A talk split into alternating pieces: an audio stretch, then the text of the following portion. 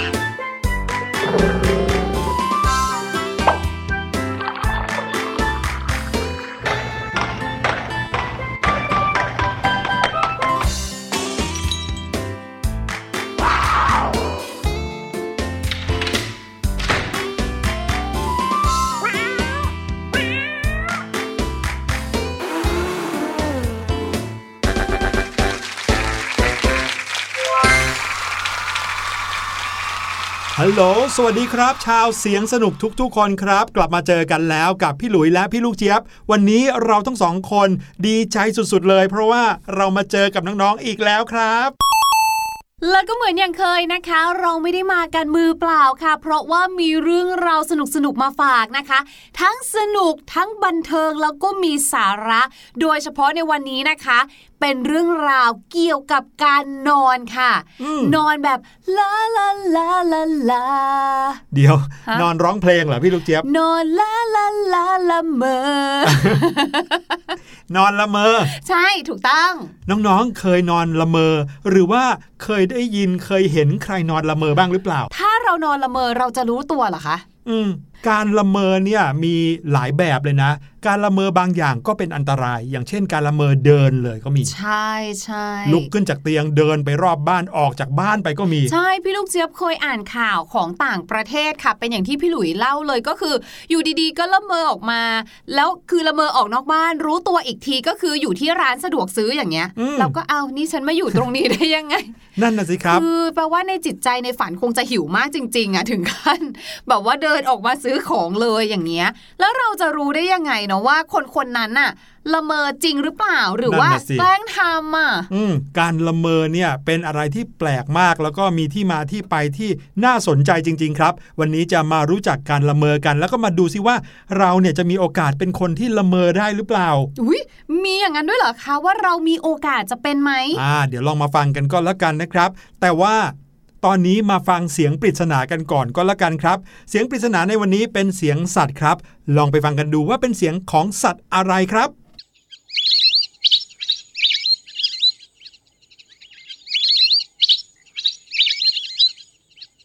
แม่น้องๆ ฟังเสียงที่เพิ่งผ่านไปเมื่อกี้นี้ก็คงจะรู้สึกว่ามันจะไปยากอะไรครับพี่หลุย ก็เป็นเสียงนกสิ เสียงจิบจิบจิบจิบแบบนี้น่าจะเป็นเสียงนก แต่คำถามของพี่หลุยในวันนี้ก็คือ เสียงปริศนาในวันนี้คือเสียงนกอะไร รู้กันหรือเปล่า สรุปว่าเป็นนกจริง ๆ ใช่ไหมคะเนี่ย ใช่แล้วครับ แต่ว่าเป็นเสียงนกที่แปลกมากๆเลย เจ้านกชนิดนี้ หน้าตากับเสียงของเขาไม่น่าไปด้วยกันเลย อืม รับรองว่าถ้าพูดชื่อขึ้นมาน้องๆ ต้องรู้จักแน่นอน แต่ตอนนี้ลองเดากันไปก่อน ว่าเสียงจิบจิบจิบจิบที่ได้ยินนั้น คือเสียงของนกอะไรครับ เดี๋ยวเราจะกลับมาเฉลยกัน แต่ว่าตอนนี้เข้านอนกันดีกว่าครับพี่ลูกเจี๊ยบ เย้ งั้นพี่ลูกเจี๊ยบขอตัวไปนอนก่อนแล้วกันนะฟรี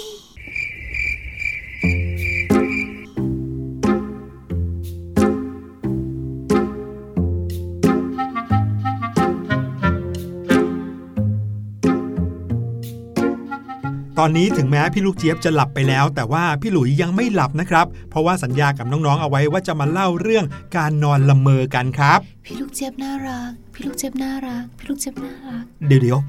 พี่ลูกเจี๊ยบครับ พี่ลูกเจี๊ยบ พี่ลูกเจี๊ยบ อะไรคะพี่หลุย นี่ ตื่นขึ้นมาก่อน เมื่อกี้นี้ตัวเองละเมอรู้หรือเปล่า จริงเหรอคะพี่ลูกเจี๊ยบเออละเมอว่าอะไรคะพี่ลูกเจี๊ยบละเมอว่าพี่ลูกเจี๊ยบน่ารักพี่ลูกเจี๊ยบน่ารัก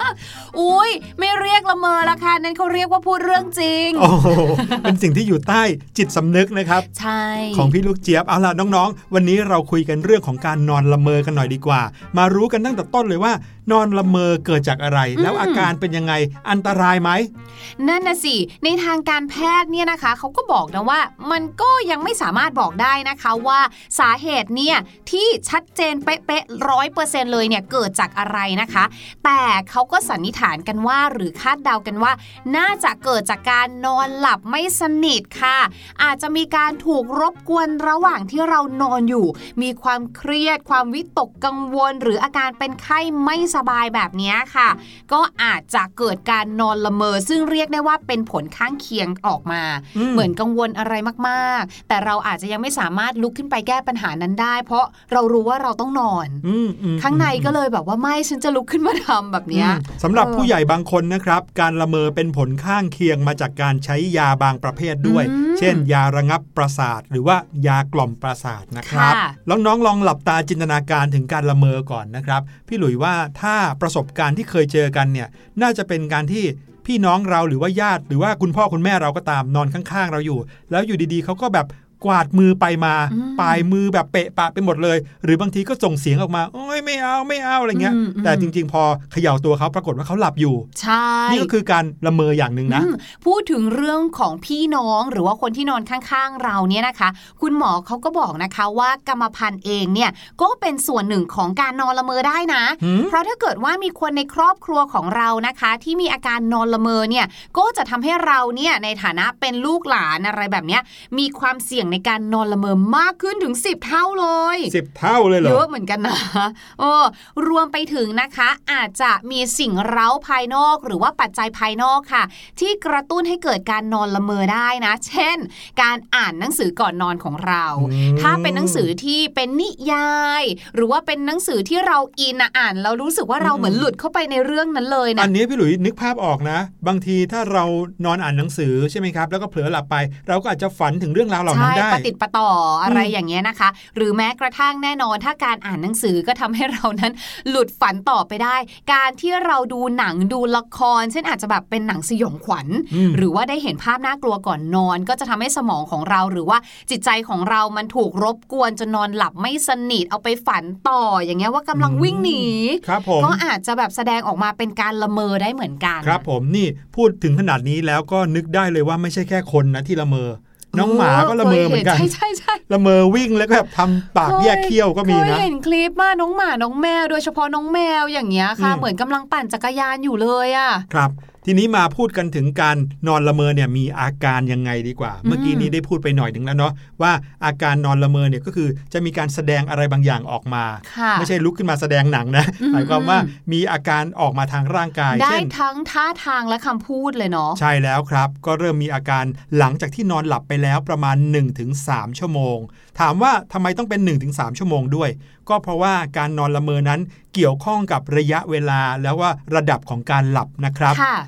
โดยการละเมอส่วนใหญ่จะเกิดขึ้นในช่วงหลับลึก แล้วก็หลับฝันครับ นั่นก็แปลว่าเป็นช่วงที่เราหลับไปแล้วประมาณ 1-3 ชั่วโมงนั่นเอง ถ้าเกิดว่าเราละเมอพูดละเมอร้อง หรือว่ามีการเหงื่อแตกใจสั่น หรือแม้แต่ละเมอเดินเนี่ยมักจะเกิดในระยะที่เราหลับลึกอยู่ ส่วนการละเมอในช่วงหลับฝันเนี่ยมักจะเป็นการเหมือนฝันร้ายมากกว่า บางทีตกใจตื่นขึ้นมาแล้วจำได้ว่า เมื่อกี้นี้ฝันว่าอะไรอืมโอ้หรือฝันว่าเดินวิ่งหรือกำลังต่อสู้อยู่ ร่างกายเราเนี่ยจะมีอาการกล้ามเนื้อกระตุกครับ เหมือนกับว่าป้องกันไม่ให้เหตุการณ์นั้นเกิดขึ้นกับเราจริงอืมๆสังเกตว่าถ้าน้องๆนึกภาพออกนะ เราฝันว่ากำลังแบบยกมือแบบป้องกันตัวเอง ต่อสู้กับใครอยู่เนี่ย เรามักจะแสดงออกมาอย่างนั้นจริง ๆ ครับ แต่ อย่างที่บอกครับ ถ้าเกิดว่าใครมีอาการเคลื่อนไหวร่างกาย ไม่ว่าจะเดินวิ่ง เตะหรือว่าต่อยเกิดขึ้นจริง ๆ อันนี้ถือเป็นพฤติกรรมที่ผิดปกติในขณะหลับนะครับ เพราะบางทีเนี่ยคำว่าต่อยนี่หมายถึงแบบว่าโอ้โหต่อยด้วยการออกแรงมาอย่างเต็มที่จริงๆนะใช่มีแบบนั้นเหถ้ามืเกิอดนกันนอนคนเดียวเนี่ย ก็ยังว่าไปอย่างนะคะอืมคือตัวเราเองอาจจะเจ็บตัวถ้าเกิดไปต่อยเอากำแพงเอาอะไรอย่างเงี้ย แต่ถ้าเกิดว่ามีคนนอนอยู่ข้างๆ พี่น้องเรา หรือถ้าเป็นแบบว่าสามีภรรยาอย่างเงี้ยครับผมก็ก็มีเจ็บตัวกันอยู่นะ ใช่ครับ แต่มีการละเมอที่หนักไปกว่านั้นอีก คือละเมอแบบลุกขึ้นเดินเลย อืม ไม่พอบางทีเดินไปขับรถก็มีวายน่ากลัว ครับผมว่ากันว่าเวลาที่เราเข้าสู่วัยที่โตขึ้นนะครับ เป็นวัยรุ่นวัยผู้ใหญ่เนี่ย อาการจะน้อยลงกว่าการละเมอในวัยเด็กครับ ยกเว้นแต่ว่ามีปัจจัยอย่างอื่นมากระตุ้น เช่นว่า มีเรื่องราวในชีวิต มีความเครียดเป็นต้นนะครับ ส่วนใหญ่ก็จะกระตุ้นให้เกิดอาการละเมอได้ครับ โดยส่วนใหญ่นะคะ คนเราเนี่ยก็จะมีการหลับลึกเป็นรอบๆค่ะ ดังนั้น การละเมอเนี่ยก็เลยเกิดขึ้นไม่เกินคืนละ 1-2 ครั้งค่ะอืมพบได้น้อยมากเลยนะที่จะเกิดแบบว่า 3 ครั้งต่อคืน ซึ่งมันน่าจะเหนื่อยมากเลยนะใช่ยิ่งถ้าเกิดว่าใครเกิดละเมอแบบเดินออกนอกบ้านอย่างเงี้ย นี่คือน่ากลัวเลยนะ และการที่การละเมอนั้นจะเกิดบ่อยมากแค่ไหนเนี่ยก็ขึ้นอยู่กับเรื่องของความเครียดด้วยนะคะ ถ้ามีความวิตกกังวลความเครียดมากเนี่ย คนกลุ่มนี้เนี่ยเขาก็จะมีการละเมอค่ะ แล้วก็ละเมอออกไปที่อื่นเลย เนื่องจากว่าในใจเขาลึกๆอะเขามีความรู้สึกว่าเขายังไม่ได้อยากอยู่ที่บ้านเขาอยากไปแก้ปัญหาก่อนอืมบางทีแบบละเมอไปที่ออฟฟิศที่ทำงานอย่างเงี้ยเพราะว่ามีเรื่องงานที่กังวลต้องไปเคลียร์ที่ทำงาโอ้โห พี่หลุยว่านะ ยิ่งช่วง work from home แบบนี้คนอาจจะละเมอเยอะขึ้นนะ เพราะรู้สึกเหมือนกับว่าละเมอมาหน้าคอมเอองานยังไม่จบอย่างเงี้ย แล้วใช่ไม่ต้องเดินออกจากบ้านด้วยนะใช่แค่ทำเป็นละเมอตื่นเอาขึ้นถืมาอแล้วว่าก็ปลอดภัยนะถึอย่างงหน้านั้นคออะมเลยเออเอออันนี้คือปลอดภัยถือว่าโอเคนะคะ ทีนี้ค่ะมันก็จะมาถึงคำถามว่าแบบเนี้ยการนอนละเมออันตรายไหมอะเพราะว่าเท่าที่เราคุยกันมาเนี่ยการละเมอมันก็มีตั้งแต่เลเวลแบบ นิดหน่อยกระจุบกระจิบเบาๆใช่ไหมคะ พูดละเมอนิดหน่อยบางทีฟังไม่รู้เรื่องด้วยครับละเมอแบบว่าแขนขาป่ายแปะเหมือนกำลังแบบว่ายน้ำอยู่ครับรวมไปถึงละเมอลุกออกไปเลย ดังนั้นครับผมเลเวลความน่ากลัวมันก็แตกต่างกันไปนะคะ อืม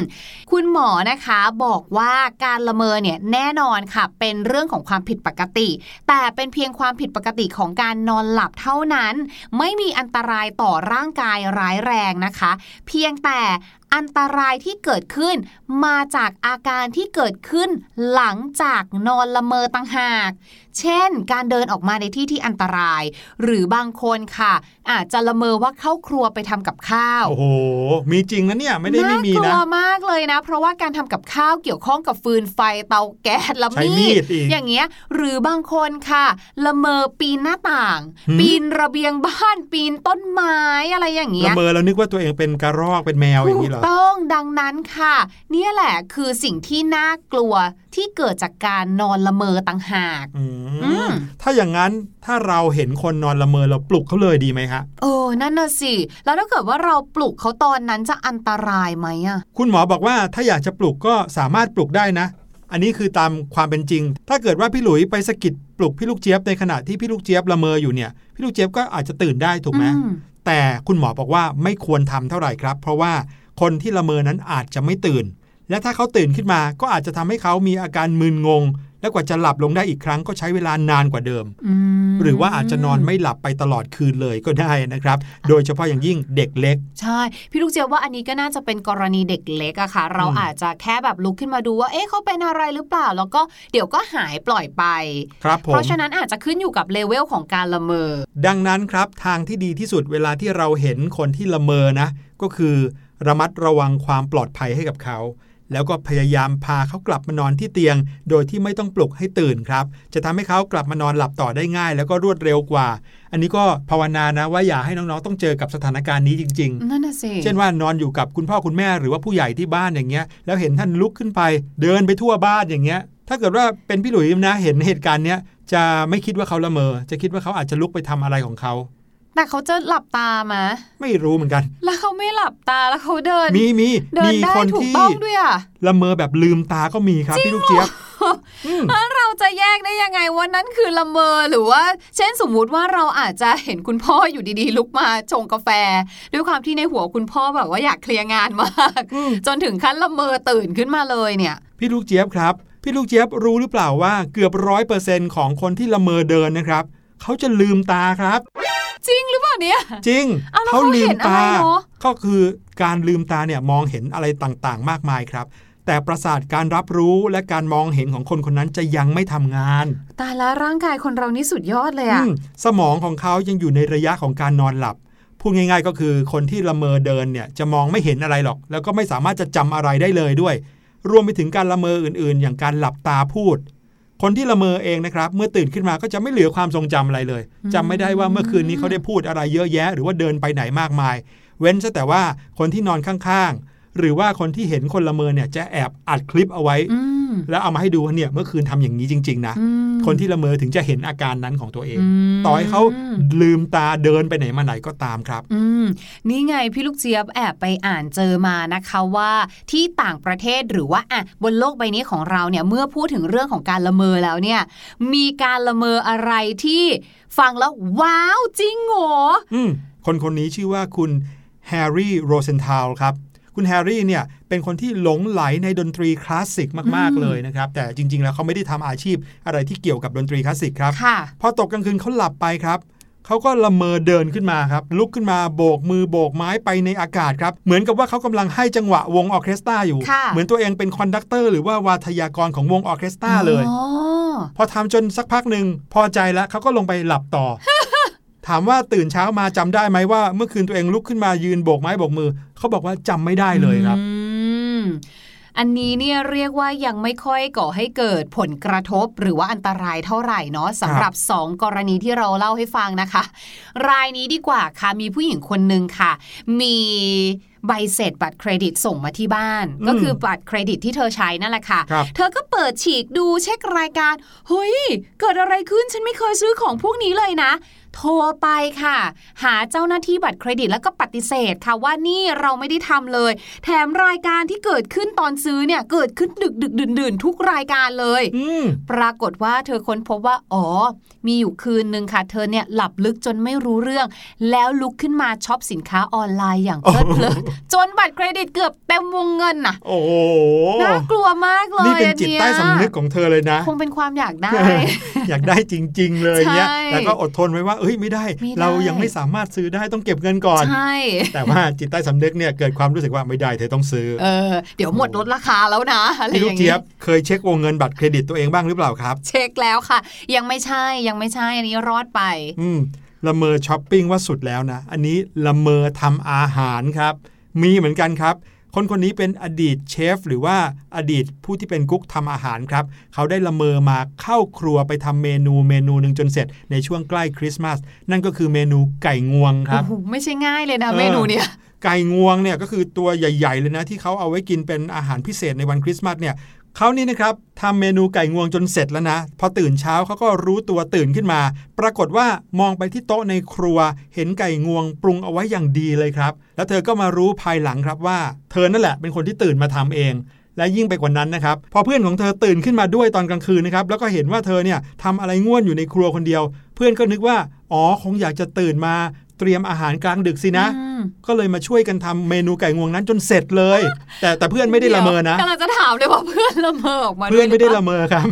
เพื่อนเนี่ยเห็นเพื่อนคนหนึ่งกำลังทำอยู่ก็เลยมาช่วยทำแต่คนที่เป็นคนตัวตั้งตัวตีทำตั้งแต่แรกเนี่ยกลับไม่รู้ตัวเลย เพราะว่าเมื่อคืนเธอละเมอ ไม่ละเพื่อนที่มาช่วยก็ไม่รู้สึกแปลกเหรอว่าเนอะเพื่อนอีกคนเนี่ยไม่ไม่ได้คุยกันสักไม่คำคุยเลยกันสักคำเลย หรือยังไง จะเรียกว่าไก่งวงหรือว่าไก่ง่วงดีพี่ลูกเจี๊ยน่าบจะเรียกไก่ง่วงนะคะ นี่คือการละเมอนะครับที่เกิดขึ้นได้จริง แล้วก็มีข่าวว่าเกิดขึ้นในต่างประเทศนะครับน้องๆ เพราะฉะนั้นถ้าเกิดว่าเห็นใครรอบๆตัวของเรานะครับ ถ้าเกิดว่านอนกลางดึก แล้วเราถูกสะกิดปลุกขึ้นมา ด้วยอาการละเมอของคนข้างๆ เนี่ยยังไงก็ช่วยกันดูแลความปลอดภัยให้กับเขาด้วยแล้วกันนะครับ ส่วนตัวเราเองจะละเมอหรือเปล่าก็ยังไงถามคนข้างๆ ด้วยก็แล้วกันนะครับ ว่าเมื่อคืนที่ผมหลับไปหนูหลับไป มีละเมอบ้างหรือเปล่า แต่ว่าตอนนี้นะคะไม่มีทางละเมออย่างแน่นอนค่ะ เพราะว่าพี่ลูกเจี๊ยบจะพาทุกคนไปพักฟังเพลงสนุกๆกัน และเดี๋ยวช่วงหน้ากลับมา มาฟังกันค่ะว่าพี่ลูกเจี๊ยบมีเรื่องราวภาษาอังกฤษน่าสนใจอะไรมาแบ่งปันกันค่ะประ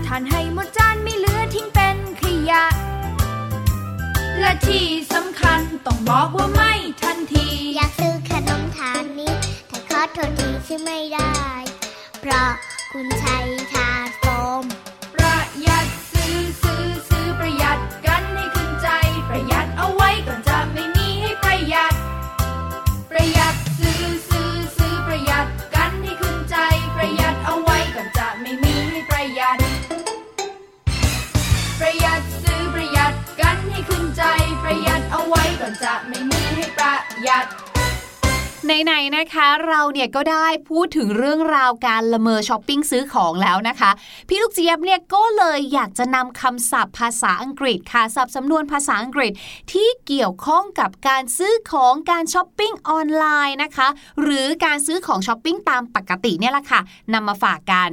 โดยสำนวนแรกนะคะ ที่เรารู้จักกันดีอยู่แล้วก็คือ go shopping นะคะ ก็คือการไปซื้อสินค้านั่นแหละค่ะ แต่มันก็มีแยกนะคะ ถ้าเกิดว่าสินค้าที่เราจะไปซื้อเนี่ยนะคะ เป็นสินค้าที่เกี่ยวกับอาหาร หรือว่าสินค้าอุปโภคบริโภค สินค้าอุปโภคบริโภคเนี่ยก็คือสินค้าที่เราซื้อเอาไว้ใช้ในบ้านเนาะของกินของใช้นั่นเอง เราก็จะเรียกการซื้อของแบบนี้นะคะว่า grocery shopping สะกดแบบนี้นะคะ G R O C E R Y grocery นะคะ แล้วก็เว้นวรรคค่ะ S H O P P I N G grocery shopping ก็คือการซื้อสินค้าที่เกี่ยวข้องกับอาหาร ของกินของใช้ในบ้าน เช่น แชมพู ผงซักฟอก ยาสีฟันพวกนี้นะคะ ก็ถือว่าเป็น grocery shopping ทั้งหมดเลยค่ะต่อมาค่ะ ในยุคนี้นะคะที่อาจจะมีเรื่องราวของโควิด -19 อยู่เป็นชีวิตประจำวันของเรา บางคนที่อยู่เป็นครอบครัวใหญ่นะคะ หรือว่าทำรายการการซื้อของมาเป็นอย่างดีเลย อาจจะมีการสั่งซื้อของให้เขามีการ delivery หรือว่าการจัดส่งถึงบ้านนะคะ ก็เป็นไปได้ค่ะ D E L I V E R Y นะคะ delivery ก็คือการจัดส่งนั่นเอง หรือบางคนนะคะไปช้อปปิ้งที่ห้างเลย แล้วก็ซื้อของน้อยก็ใช้แค่ shopping basket shopping basket นะคะก็คือตะกร้าใส่สินค้านั่นเองค่ะ บางคนอาจจะเจอคำนี้เวลาที่ซื้อของออนไลน์ เวลาที่ซื้อของออนไลน์ก็เป็นไปได้นะคะ คลิกใส่ตะกร้า แล้วมุมบนของเรานะคะ ก็จะเป็นรูปนะคะตะกร้า หรือบางที่ค่ะอาจจะเป็น shopping cart นะคะ ก็ไว้ของใหญ่นิดนึงค่ะ เพราะมันคือรถเข็นสำหรับใส่สินค้านะคะ shopping ค่ะ สะกดเหมือนเดิมเลย เว้นวรรคค่ะ C A R T cart นะคะ shopping cart ก็คือออรถเข็นสำหรับใส่สินค้าค่ะ เอาล่ะ มาเฉลยเสียงปริศนากันดีกว่านะครับ กับเสียงของนกชนิดหนึ่ง ลองไปฟังกันอีกสักรอบหนึ่งแล้วกลับมาเฉลยกันครับ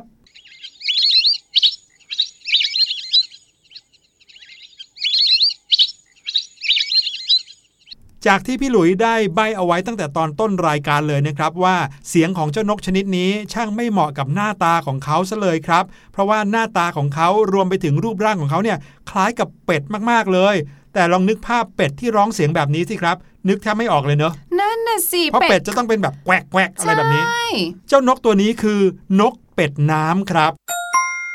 ลักษณะทั่วไปของนกเป็ดน้ำนะครับ ก็คือเป็นนกที่มีลำตัวป้อมๆมีลักษณะเด่นก็คือปากของเขาจะแบนใหญ่ แล้วก็หางสั้น รวมไปถึงที่เท้าของเขาก็ยังมีแผ่นพังผืดยึดติดนิ้วเท้า เลยทำให้เขาสามารถว่ายน้ำได้ มีลำคอที่เรียวยาวพูดง่าย ๆ มองดูแล้วเหมือนเป็ดมากกว่าเหมือนนกซะอีกนะครับ แต่ว่าพอฟังเสียงร้องปุ๊บ อ้าว นกนี่นาอืมเอาล่ะวันนี้รายการเสียงสนุกหมดเวลาลงแล้วครับ พี่หลุยและพี่ลูกเจี๊ยบก็ต้องขอลาน้องๆไปก่อน episode หน้าเราจะนำเรื่องราวสนุกๆเรื่องไหน เสียงปริศนาเสียงอะไรมาฝากอย่าลืมติดตามกันนะครับ สวัสดีครับ สวัสดีค่ะสบัดจินตนาการ สนุกกับเสียงเสริมสร้างความรู้ในรายการ